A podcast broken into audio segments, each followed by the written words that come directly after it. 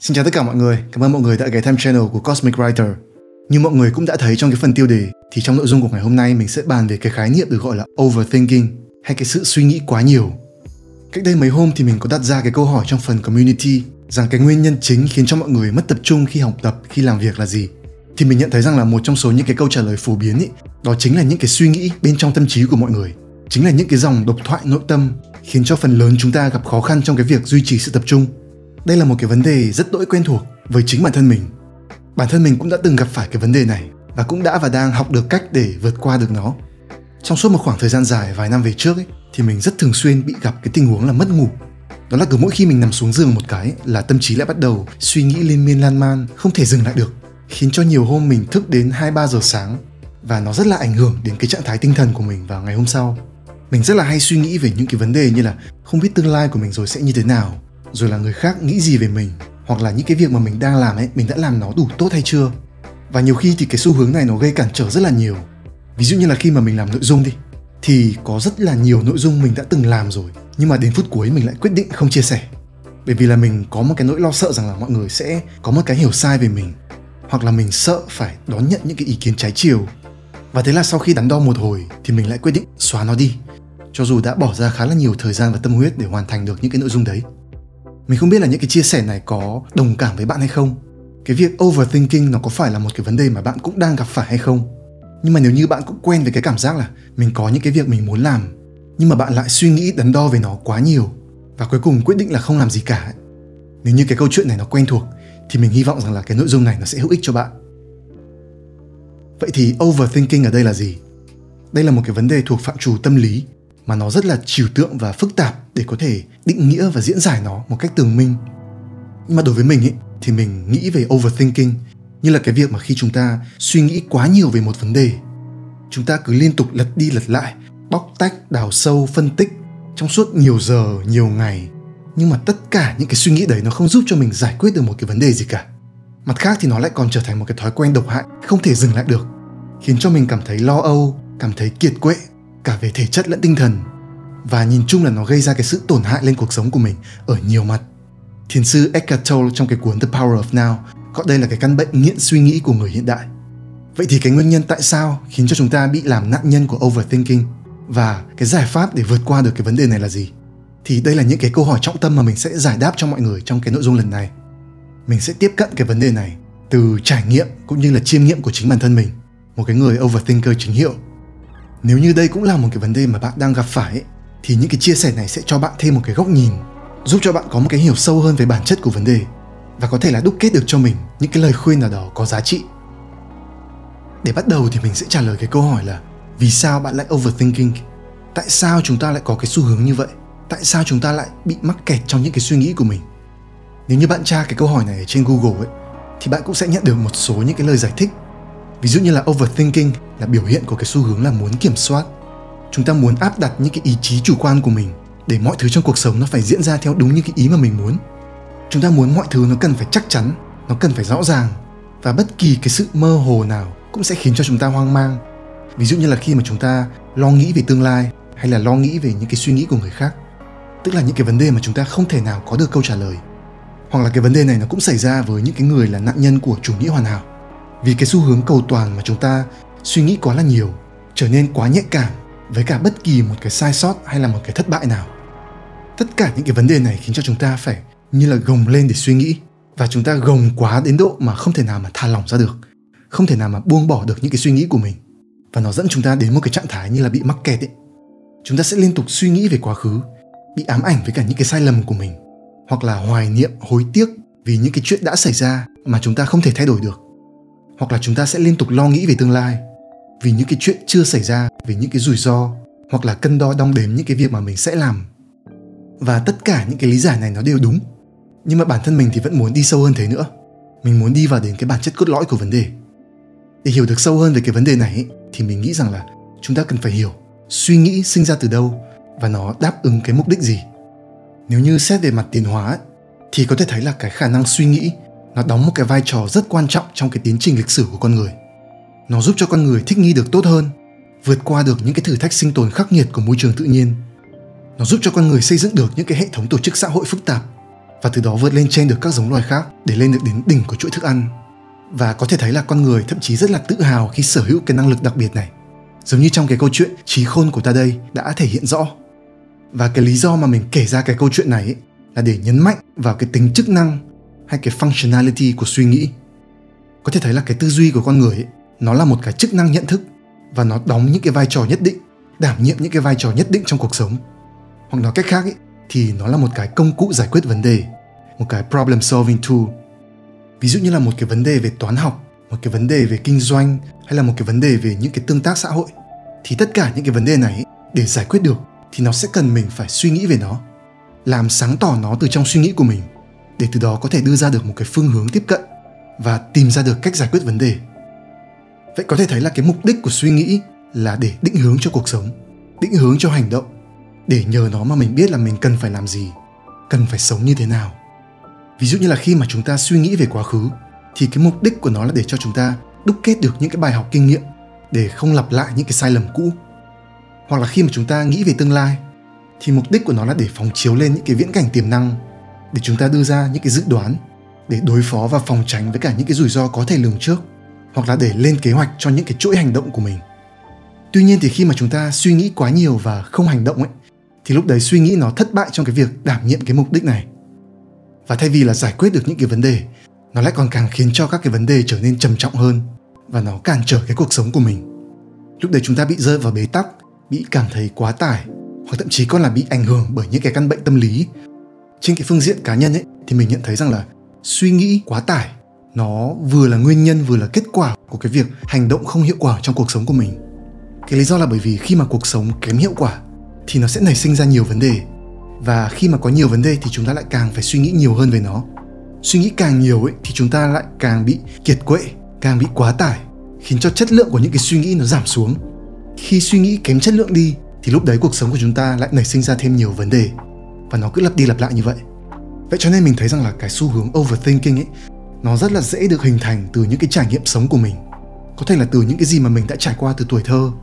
Và dần dần thì nó cứ trở thành một cái vòng lặp, một cái thói quen cố hữu, một cái xu hướng tính cách mà mình rất là khó để thay đổi.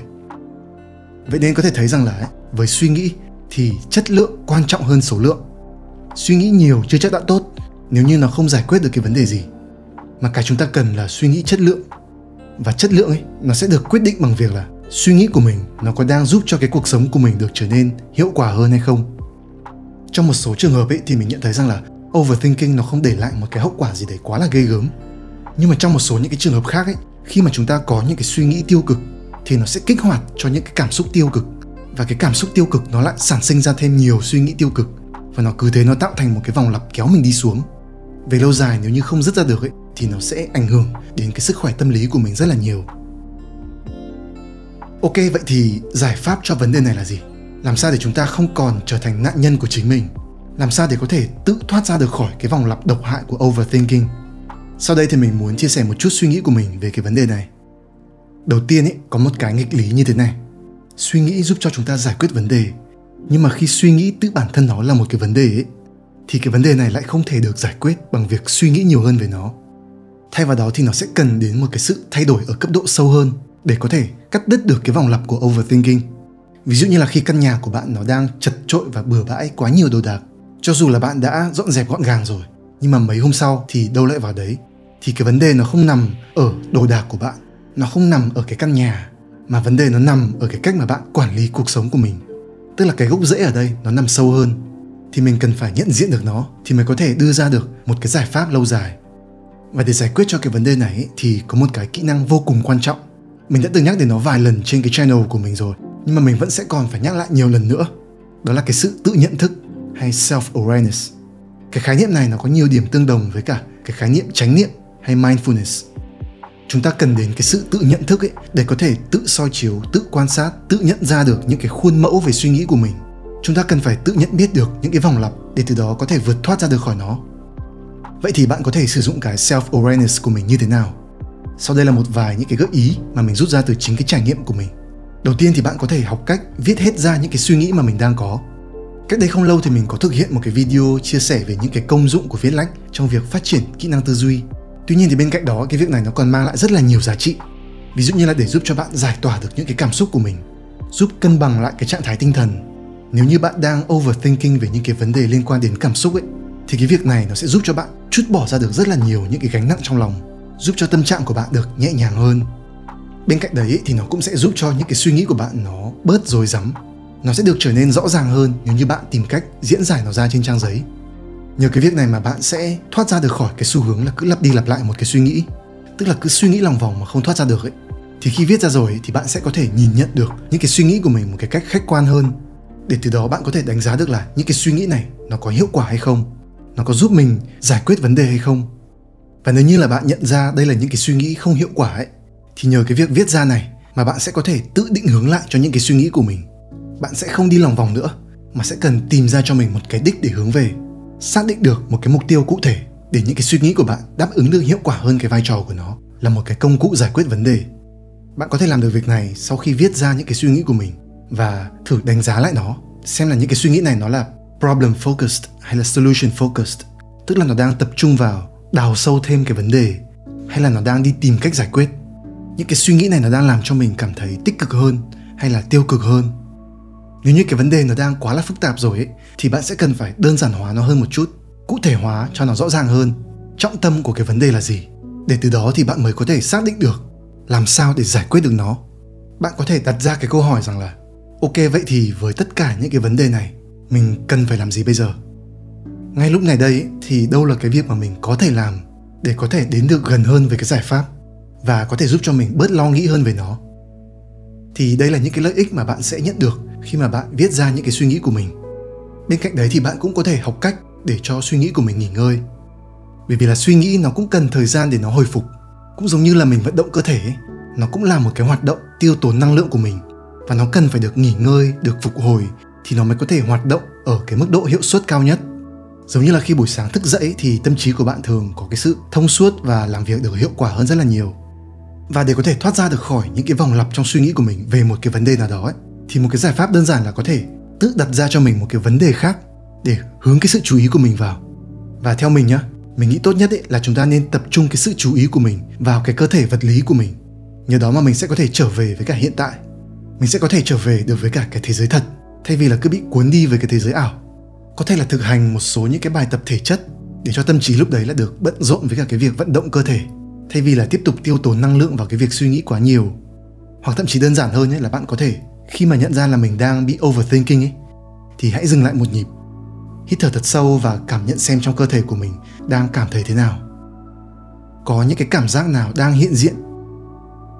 Và khi mà mình chú ý đến những cái cảm giác này ấy, thì nó cũng sẽ nhất thời ngắt được cái mạch suy nghĩ miên man của mình.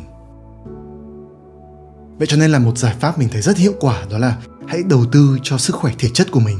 Bởi vì là cơ thể khỏe mạnh thì tinh thần cũng khỏe mạnh. Vậy cho nên là tự chung lại ấy, thì tất cả những cái giải pháp cho overthinking thì nó đều cần đến cái sự self awareness cần đến cái sự tự nhận thức. Có nghĩa là chúng ta cần phải tự nhận biết được rõ ràng tất cả những gì đang diễn ra bên trong mình ở cả cấp độ của những suy nghĩ lẫn cấp độ của những cái cảm giác trong cơ thể.